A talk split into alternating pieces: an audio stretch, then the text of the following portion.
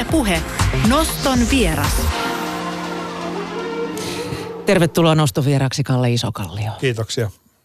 Vaalikiimaa Impivaarassa ilmestyi tammikuussa ja siinä ruoskitaan, turpaan tulee säälimättä, mutta hyvin tasapuolisesti muun muassa poliitikoille, toimittajille, virkamiehille, verotukselle, palkkapolitiikalle, muiden muassa. Jos tässä kirjassa ei näe huumoria, niin kannattaa varmaan vetää ranteet auki, koska tulevaisuus näyttää aikamoiselta dystopialta. Ehkä tämäkin keskustelu kannattaa kuunnella hiukan sarkastisena. Ei vaan siis täysin tosissaan. Hampaat irvessä ja tosissaan.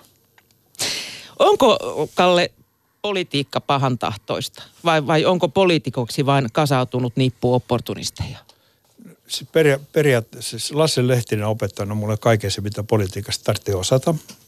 Ja hän aikoinaan silloin nuorempana ja hiukan sinisilmäisempänä, niin mä ajattelin sillä niin, että voisi tehdä jotain ja että ne ei varmaan ymmärrä tai niillä ei ole tietoa. Mutta siis Lasse opetti mulle sen, että politiikassa ei koskaan tehdä hyvää päätöstä. Eikä koskaan optimaalista päätöstä, vaan siellä tehdään paras, mikä on tehtävissä. Eli jokainen poliitt- poliittinen päätös on niin siis niin äärettömän monen pienen komponentin semmoinen summa tai kompromissi, jossa niin kuin otetaan niin kuin täysin asian kuulumattomia asioita huomioon ja tehdään sitten semmoinen kompromissi, jonka kaikki voi hyväksyä, eli kaikille jotain. Eli, ja siis sen määritelmän mukaisesti kaikki poliittiset päätökset on aina väärin. Ne on huonoja. Mutta ovatko poliitikot sitten tyhmiä vai epäpäteviä? Ottaa huomioon sen tämän talon hallintorakenteen, missä poliitikot istuvat hallintoneuvostossa, niin ei sanota ääneen, että ne on tyhmiä. Koska no, sulla voi ura loppua, jos me ollaan kumpikin samaa mieltä. Ei, mä, mä ehkä niin kuin hyvän tahdollinen hölmö on. Siis mä uskon sillä, että meidän 200 kansanedustajaa, niistä suuri osa yrittää hyvää. Mutta mä ymmärrän hyvin sillä niin, että jos sä kansanedustajana, sä yrität hyvää ja kaikki se hyvä, mitä sä yrität, niin se vesittyy semmoisiin kompromisseihin. Niin tota, kyllähän siinä loppuu niin kuin selkäranka keneltä tahansa. Mm. Ja sitten sen jälkeen, kun sä oot vuoden istunut sieltä, niin sä ajattelet sillä, että mä ajelen taksilla lopun aikaa. Ei viitti edes yrittää sitten. No, ei, ei, ei, sitä täytyy olla niin kuin äärettömän luja luonne. Siis mä, siellä, mä uskon, että siellä on muutama semmoinen, jotka on niin kovapäisiä, että ne vaan yrittää siellä, mutta tota, no, ei, tämä järjestelmä ei anna mahdollisuutta siihen. Ja tämä meidän monipuolen järjestelmä on tietysti vielä vaikeampi. Kaksipuolen järjestelmä siitä on hyvä, että siinä aina vuorolleen tehdään jonkun kannalta hyviä päätöksiä. Vuoron perään voi Vuoron suurin piirtein, niin. Mutta onko siinä myös sitä, että, että joutuu tuossa hommassa vähän sekä niin kuin kumartamaan samaan aikaan kuin pyllistä? Ei, ei siis, tota, no, koska meillä on, siis periaatteessa me ei enää, ää, sanotaan sillä niin, että niin kuin, ihmistä on fragmentoitunut aika pieniin ryhmiin. Ei ole semmoisia niin kuin, yhteistä nimittäjää enää. Siis sanotaan, että me mennään sata vuotta taaksepäin, niin siis Siis me elettiin yhtenäiskulttuurissa jollain tavalla. Joo, siellä. siis meillä oli kansallistunne, oli silloin, siis positiivinen kansallistunne sillä niin. Ja tota, no, sivistykseen kuului silloin niin kuin oletusarvona sillä, että jos se oli, sä olit saanut hyvän koulutuksen ja sä olit niin kuin pärjännyt elämässä, niin sun, sä niin kuin tunsit itse velvollisuudeksi auttaa muita. Ja nyt me ollaan niin kuin periaatteessa sosialisoitu tämä pois.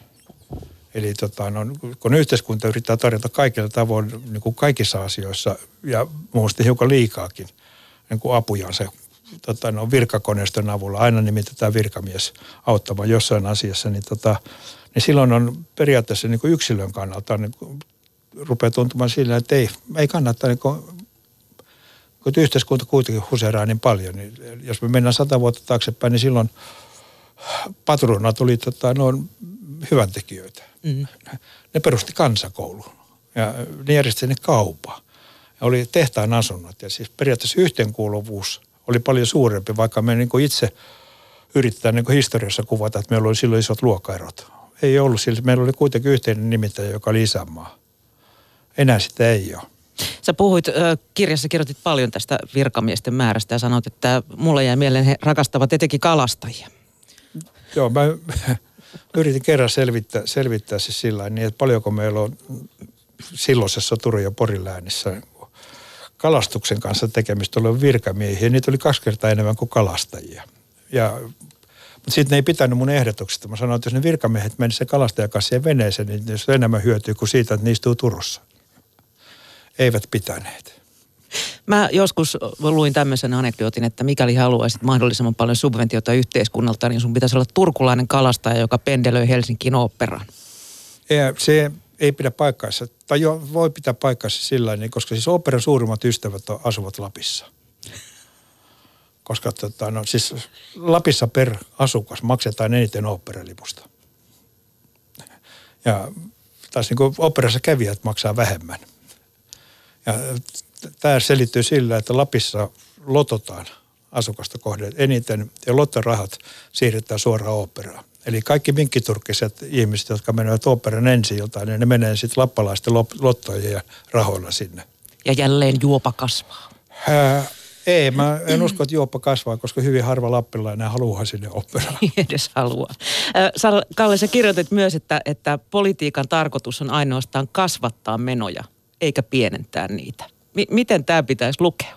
No se per, periaatteessa on sillä niin, että siis, mistä poliitikko saa vallan tunnetta? Siitä, että se pystyy niin kuin ohjaamaan ihmisiä.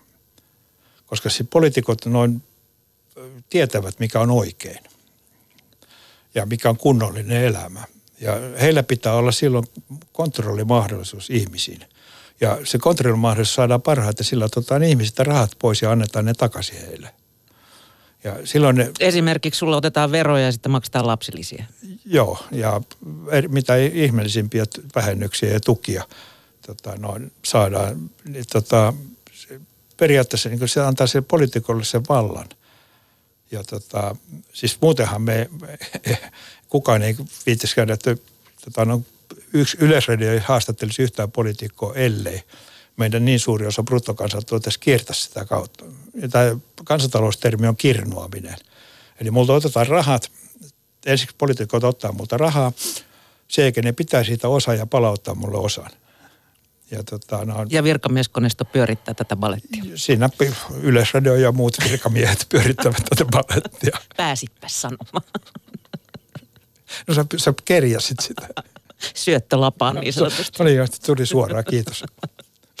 Entä sitten suomalainen demokratia ja monipuoluejärjestelmä? Sä, sä jo manailit sitä. M- millaisia ongelmia sä näet tässä monipuoluejärjestelmässä? Mihin meillä tarvitaan yhdeksää puole- puoluetta? Jos Jenkeissä on kaksi, Kiinassa yksi. No yksi on mun mielestä ehkä vähän liian vähän. Se peria- periaatteessa monipuoluejärjestelmä on niin kun, se on hyvä idea, mutta se toteuttaa huonoa ratkaisua. Koska me ei saada kasaan hallitusta ilman, että sinne kerätään nipupuolueita, joka tarkoittaa silloin niin, että jokaisen pitää saada jotain. Eli meidän siis julkisen sektorin kustannukset on sen takia paisuneet yli äyräiden sillä että hallitus, jokainen hallitus periaatteessa tekee hallitusohjelman, jossa, jossa jokaiselle hallituspuolelle annetaan jotain. Sitten tota, no oppositio pitää huolen siitä, että keneltäkään ei vähennetä mitään. Ja Zyskowicz ehdotti mulle kerran yhdessä keskustelussa, että hän, tota, hän järjestää mulle apurin valtiovarainministeriöstä ja mä käyn valtion budjetin läpi. Ja mä poistan siellä semmoisia asioita, joita siis ei millään järjellä siellä ei pitäisi olla. Esimerkiksi spelttivehnän tuki. Niin, semmoiset yli. No, sitten mä sanoin, että okei, että siihen menee varmaan viikko tai pari, mutta okei, mä, me, mä lähden siihen. Sitten kului kolme viikkoa, niin Sysse tuli ja sanoi, että kuule Kalle, että se on huono idea. Tota, no. he, he mietti sitä. Että jos niinku kokoomus järjestää mut sinne VVM kanssa, niin sen jälkeen jokainen puolue järjestää yhden miehen sinne punakynälle. Ja kaikkien lempilapset vedetään sieltä yli. Ja kun sitten se budjetti, tietysti se olisi Suomen kansan kannalta äärettömän hyvä, mutta politiikan kannalta huono. Millainen puoluejärjestelmä sun mielestä palvelisi Suomea sitten parhaiten? Olisiko sellainen Sveitsin mallin suora demokratia? Öö, yksi eräs kokenut pitkän uran politiikassa ja diplomaatiassa tehnyt henkilö sanoi, että kansanäänestyksessä valitaan aina huonoja vaihtoehtoja. Öö, siis optimaalinen tilanne olisi tota, valistunut yksinvaltias. Olisi optimaalinen. Valistunut diktatuuri. Valistunut yksinvaltias, se on kauniimpi Kauniimmin sanottu, kyllä. Joo, mutta se, oli, se olisi niin optimitilanne, mutta kun niille ei ole tapana kestää. että siinä se, se, sen jälkeen, kun tämä valistunut yksinvaltias on päässyt valtaan, niin se valistus rupeaa kar, karsiutumaan siitä kehistä ja sitten tota, jäljelle jää yksinvaltias. Eli siis Yleisradiolla on suuri vastuu suomalaisesta niin kuin yhteiskunnasta, koska Yleisradio pitäisi tuottaa siis mahdollisimman faktuaalista tietoa ilman arvolatauksia, ilman värityksiä suomalaisille, jotka, jotta suomalaiset voisivat itse tehdä päätöksen sen mukaan. Eli mitä valistuneempi, mitä paremmin informoitu kansa on, sitä parempi päätöksiä tekee, poliitikot tekee, niin on pakko tehdä.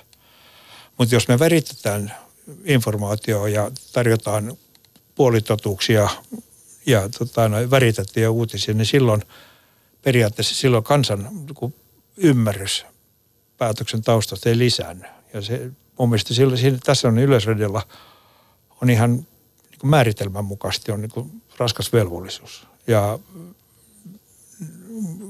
henkilökohtainen mielipiteeni, että ihan pikkasen on parantamisen varaa.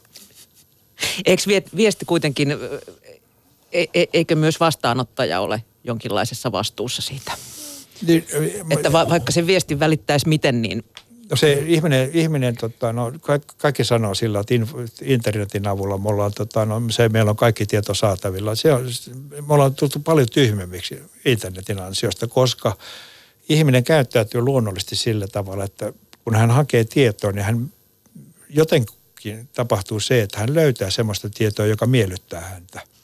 Hän ei löydä sitä tietoa, joka ei häntä miellytä. Ja tämän takia niin kuin, nyt, nyt on niin kuin äärettömän vaarallista sillä niin, että ihmiset nojaa johonkin, referoi sillä, että tässä ja tässä tutkimuksessa sanottiin näin, koska pitäisi lukea kymmenen tutkimusta, ei yhtä. Ja, koska maailma on täynnä. Internetissä mä löydän niin argumentit ja tieteelliset todistukset kaikille, mille mä haluan. Ja se kriittinen lukutaito on sitä, että mä haen semmoista, mitä mä en halua nähdä. Jos mä haluan huvittaa itseäni, tai itse asiassa jos mä haluan, että tulee paha mieli, niin mä avaan jonkun iltapäivälehden etusivun ja katson sieltä kymmenen luetuinta uutista. Niin kyllä, kyllä ne on jotain aika muuta kuin tärkeitä asioita, mitä siellä kansa lukee. Siis se, no, se kaupallisessa, en mä usko, että kukaan ihan oikeasti niin kuin periaatteessa iltapäivälehtiä tota, ostaa tullakseen viisaammaksi. Sanoo ihminen, joka kirjoittaa kolumneita. siis pois lukien tässä mun kolumnit, josta lukemalla tulee aivan järjettömän viisaaksi. Mutta hapsa, mä taisin nyt jotenkin nyt vähän karkaille. Joo, mä olin pikkasen ehkä niin kuin, voisiko toi jotenkin pyyhkiä pois ja sanoa, että niistä ei, sitä ei mitä kukaan kuuntele kuitenkaan. Hei, sitten jos puhutaan kansalaisvaikuttamisesta, niin, niin tota, tänään tuli uutinen tästä kansalaisaloitteesta. Eli, eli historian toiseksi eniten, eli yli 140 000 allekirjoitusta kerännyt kansalaisaloite tästä aktiivimallin kumoamisesta on nyt kaatumassa eduskunnassa. Mitä mieltä sä oot näistä kansalaisaloitteista? Onko niille jotain merkitystä vai onko ne annettu meille vähän niin kuin, että voitte kuvitella vaikuttavanne jollain tasolla asioihin? Jos katsotaan se kansalaisaloitteiden histori- historiaa, niin kuin millä tavalla se, se lanseerattiin tähän maahan, niin se paljastaa jo, että sillä ei ollut koskaan ollut tarkoitustakaan olla toimiva järjestelmä, koska ensimmäinen kansalaisaloite, joka meni eduskuntaan, niin eduskunta ei tiennyt, mitä sille pitää tehdä. Että meneekö se suoraan suureen saliin, meneekö se niin valiokuntaan ensiksi. Ne hölmöili varmaan kolme neljä kuukautta siellä pallotteli sitä. Toisin, että kukaan ei ollut miettinyt etukäteen, että jos kansalaisaloite saavuttaa sen vaaditun määrän, niin mitä sille tehdään. Niin kyllä mulla jää semmoinen käsitys, että ei sitä ihan vakavissa ole otettu, jos tota, no, ei ole mietitty sillä niin, että, että siinä on määrätty sillä, että okei, riippuu siitä, mikä se on. Se menee valiokuntaan, valiokuntaan katsoo, että se lakiteksti on ja tota, no, perustuslakivaliokunta katsoo, että se on niin lainmukainen se teksti ja sen jälkeen se viedään suureen saliin. Mutta tämä oli vähän epäselvää, kun se ensimmäinen tota, no, tuli eduskunta. Sitten pyöriteltiin varmaan puoli vuotta siellä. Niin, muistaakseni juuri käsiteltiin maksutonta toisen asteen koulutusta ja se torpattiin muotovirheisiin siellä. No siis, siis sillä, sillä niin, että periaatteessa pitäisi olla sillä, että ei kansalaisilta voi vaatia sitä, että kansalaiset pystyy tekemään niin kuin täydellisen lakiteksti, vaan siis se on sillä niin, että on joku idea, jonka kansalaiset haluaa tuoda läpi. Se eikä siitä pitäisi olla ta, niin kuin, ihan täydellinen niin kuin normaali proseduuri, jolla se viedään läpi ja sitten sitä äänestetään. Ja tätä ei vieläkään ole tapahtunut, niin mulla on sellainen käsitys sillä niin että tehkää vaan kansalaisaloitteita, koska... Että teillä on jotain puuhaa, pysytte kiireisin. Joo, se, että tota, no, teille tulee sellainen tunne, että te olette mukana tässä hommassa, mutta ei niistä kukaan lue. Niin, että me puuhataan täällä omianne, niin keskittykää niiden kansalaisaloitteiden rustaamiseen, ne ei huomioon kiinni liiaksi meidän hommiin. Joo, ja sitä paitsi se, että tota, no, on, on helppo saada kansalaisaloitteeseen se määrätty määrä tota, no, nimiä ilman, että kukaan lukee sitä aloitetta läpi, että mikä on se todellinen sanamuoto siitä, mitä sillä pyritään. No parhaathan kansalaisaloitteet on ollut sellaisia, jotka on siis tota, no, on vaatinut, että la, olemassa oleva laki säädettäisiin uudestaan. Joo, ei tarvitse katsoa kauas taaksepäin tässä ajassa. Joo, siis sillä niin, että se, siinä mielessä se on niin kuin, on, mä muuttaisin sitä, niin, että se olisi niin jonkinlainen kansalaisaloite tai kansalaispiilipide. Me voitaisiin enemmän tehdä sitä, koska nykyinen teknologia sallii sen. Mutta tota, no, vaike, vaikeista asioista siis periaatteessa pitäisi, kun muutama asia on semmoinen, jotka vaatii niin paljon tietoa, että se on, se on vain jätettävä asiantuntijoille se päätöksen.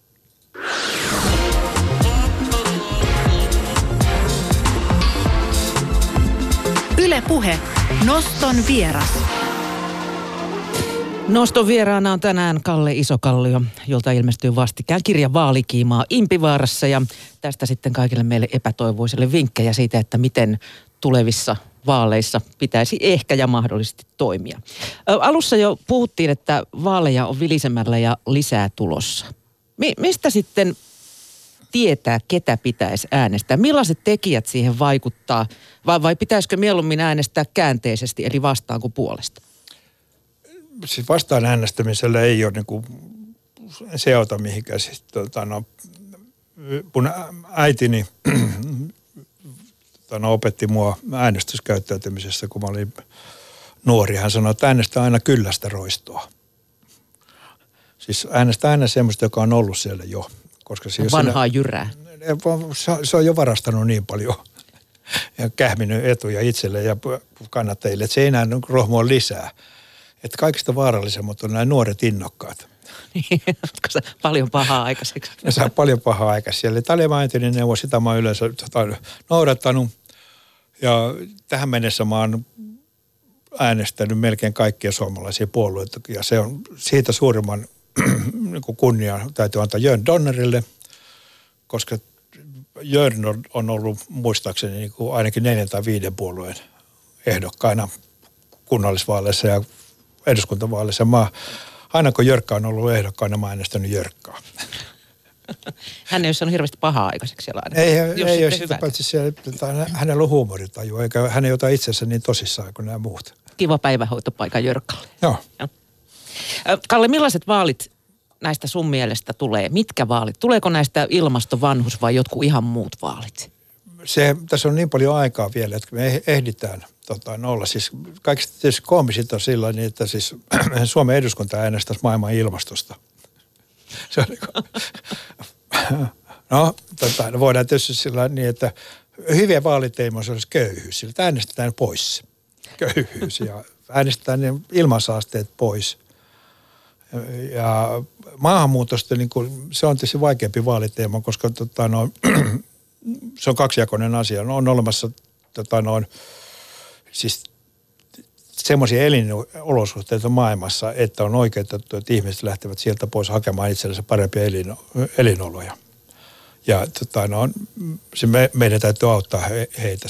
Ja tietysti optimaalinen tilanne olisi se, että me autetaan heitä paikan päällä, että heidän tarvitsisi lähteä, mutta ottaa huomioon sillä niin, että tota, no, kuinka monessa paikassa tällä hetkellä on tämmöisiä pesäkkeitä, niin ei vaan, ei vaan voimat riitä.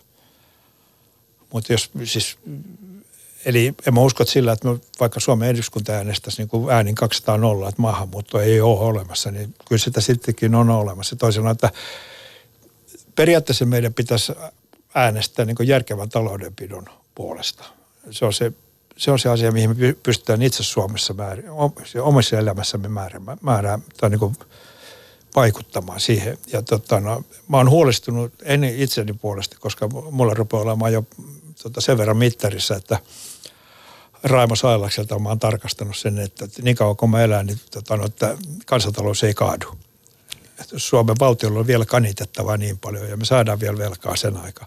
Mutta mua niin kuin kahdeksantaa se tilanne, mitä me jätetään meidän niin kuin seuraavalle sukupolvelle. Koska siis valtion velka on myöhästettyä verotusta. Se on, se on semmoista verotusta, jota ei verotettu. Ja me siirretään semmoista verokuormaa, niin kuin työnnetään niin kuin lumiaura meidän nuorille semmoista verokuormaa, että siis se on ihan kestämätön. Eli, tota, no, eli mun mielestä niin kuin vastuullinen politiikkaa sillä, että me ruvetaan niin vihdoinkin miettimään sitä, että millainen perintö vietetään – me, suuret ikäluokat jättää niin kuin nuorille. Ja tästä päästään taas nykypoliitikkoihin. Asiahan ei heitä enää koske sitten seuraavalla hallituskaudella. Ei. Ja se, se, tota, no, se kaikista ikävintä on se, että me ollaan mentaalisesti semmoisessa yhteiskunnassa, että nuoret vaatii itsellensä lisää niin tulonsiirtoja etuisuuksia. Opiskelijat haluaa lisää op, tota, no, rahaa ja kaikki haluaa lisää rahaa. Tota, no, ymmärtämättä sillä tavalla, niin en, en minä sitä velkaa maksa – Olen sen verran on jo ikä sillä että ei, mä enää sitä ehdi maksaa. Mutta mun, mun siis tyttärin ja tyttären pojat maksaa sen. Ja tota, tämä on se, mikä niinku, mun mielestä olisi niinku vaalien ykkösasia, että mm. ei ihan näin paljon tarvitse jättää velkaa. Ja se kasvaa joka vuosi edelleen. Mutta tämä ei ole nyt ollenkaan seksikästä kuitenkaan. Siis vielä jokunen kuukausi sitten oltiin ihan varmoja, että näistä tulee ilmastovaalit. Sitten vihreältä pöllittiin tämä idea oikein komeasti. No nyt sitten herättiin vanhustenhoitoon. Miksi en herättiin vasta nyt, vaikka asia on ollut tiedossa ties kuinka kauan? Johtuuko tämä suurten niiden ikäluokkien äänestyspotentiaalista? Ei, se, se johtuu vaaleista.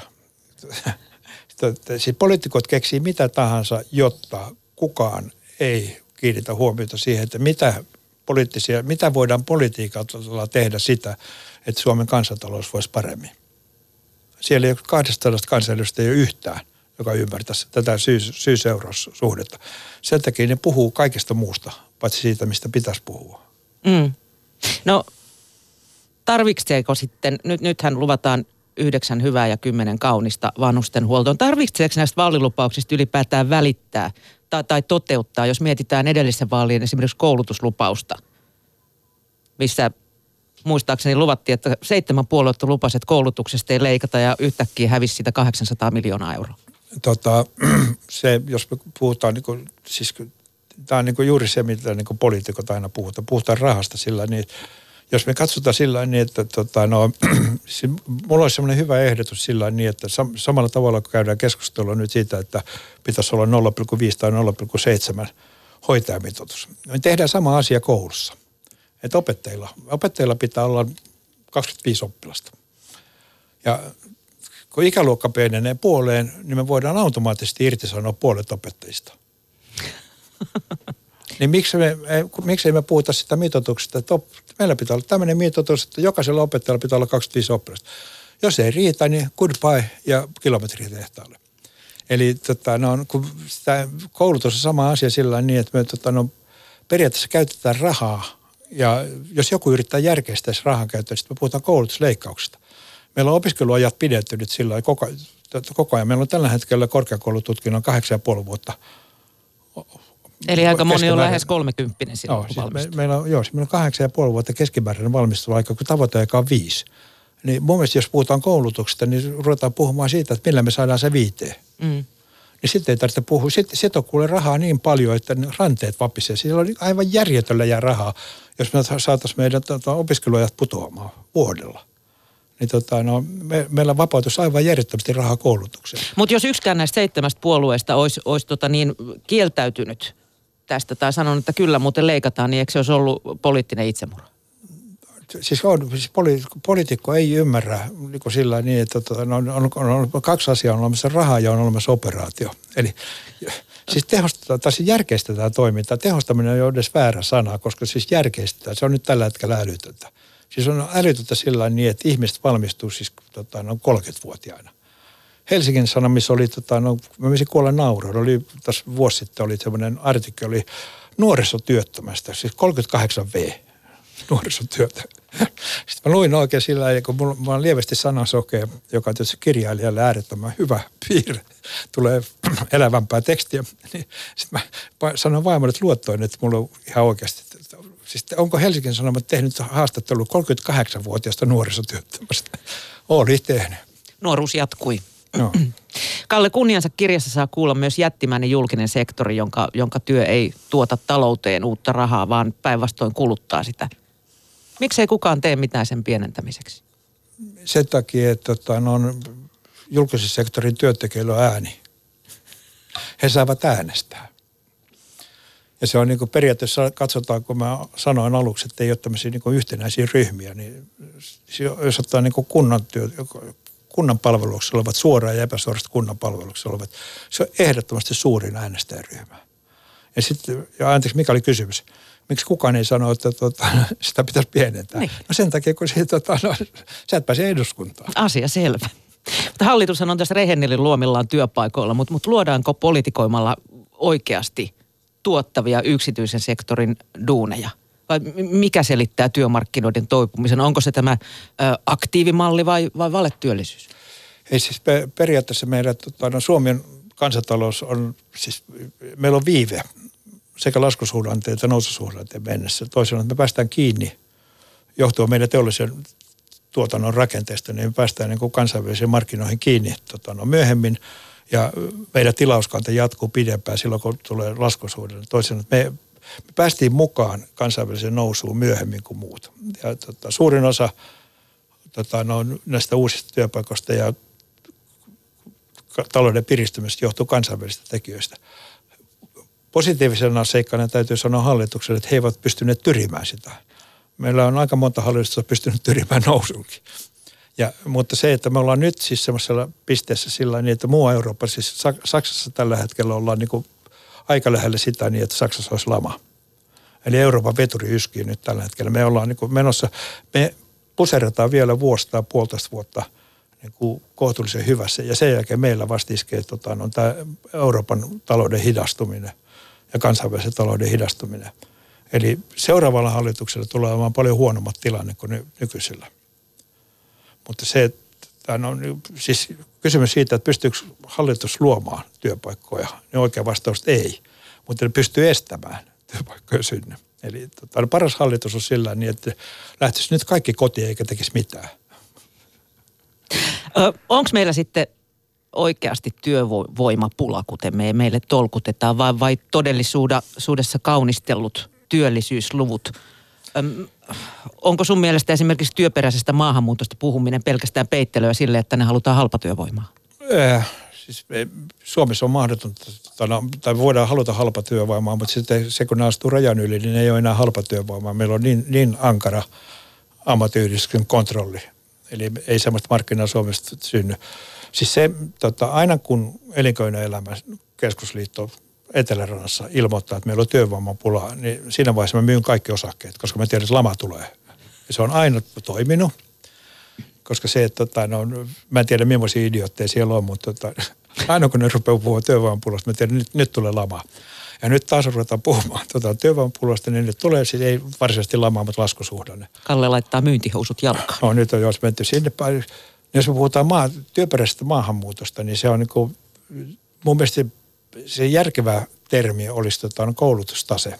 Eli katsotaan meidän niin kuin koulutustasesta siitä, että minkä, millaisia ihmisiä muuttaa maasta pois ja millaisia ihmisiä muuttaa maahan. Jos, jos me lasketaan niin kuin se, että... Eli vaihtosuhde. No, se, on, se, on, se on koulutustase sillä, että kuinka paljon me viedään ulos mm. hyvin koulutettua henkilökuntaa, kuinka paljon me tuodaan tänne maa. Ja siinä on huima ero. Meillä no, on varsinkin niin ruotsinkielisistä näistä yliopistokaupungeista, lähdetään aika reippaasti ulkomaan heti kun valmistutaan.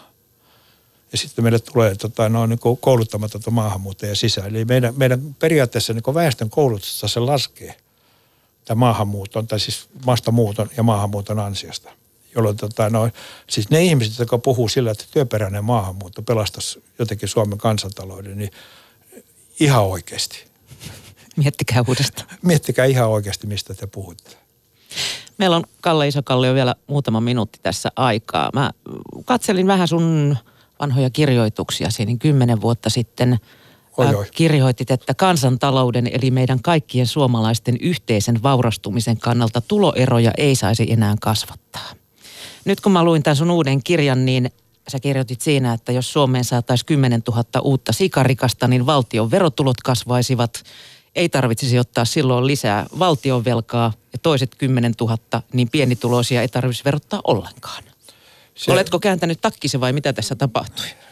Se peria- periaatteessa silloin, että jos me puhutaan, katso, katso, jos puhutaan tuloeroista, siis puhtaasti tuloeroista, niin tota, silloin me puhutaan palkkatuloista. Kun Suomessa puhutaan tuloeroista, niin meillä on tulosiirrot mukana siinä. Ja tota, no, mitä me silloin tarkoitamme, mitä me nytkin tarkoitamme sillä niin, että meillä, siis per, periaatteessa meillä on, siis me ylimmälle johdolle Suomessa maksetaan käsittämättömän paljon. Ja siis ihan kykyihin nähden. Siis on ihan... Kykyihin vai kansainväliseen vertailuun? Kykyihin ja kansainvälisiin vertailuun joka sama. Siis tota, sillä rahalla, mitä suomalaisille niin kuin ison yrityksen johtajille maksetaan, niin sillä rahalla niitä ei palkkaa kukaan ulkomailta. Eli tota, no siinä mielessä mä olen sitä mieltä, että, että se, se lähti lapasesta kymmenkunta vuotta sitten, tota, no, no, johdopalkat. Ja siellä on niin kuin vara, vara, vara, vara olla niin kuin panna jarru päälle. Meillä on sit, se, me, mistä meidän pitää huolta, niin kuin palkka, palkallisesti pitää huolta, niin on sitten osaavasta keskiluokasta. Koska se, jos me se menetetään mm. ulkomaille, se, että menee Suomen, kymmenen Suomen suurimman pörssiyhtiön toimitusjohtaja muuttaa ulkopuolelle, kukaan ei huomaa mitään. No ehkä kansantalous piristyy vähän. Mutta jos me menetetään se osaava keskiluokka, niin tota, no, se on se, joka palka, palkausta pitää pitää huolta. Koska ne ihan, ihan oikeasti tekee tämän kansantalouden. Kalle Isokallio, kiitos kun pääsit noston vieraaksi.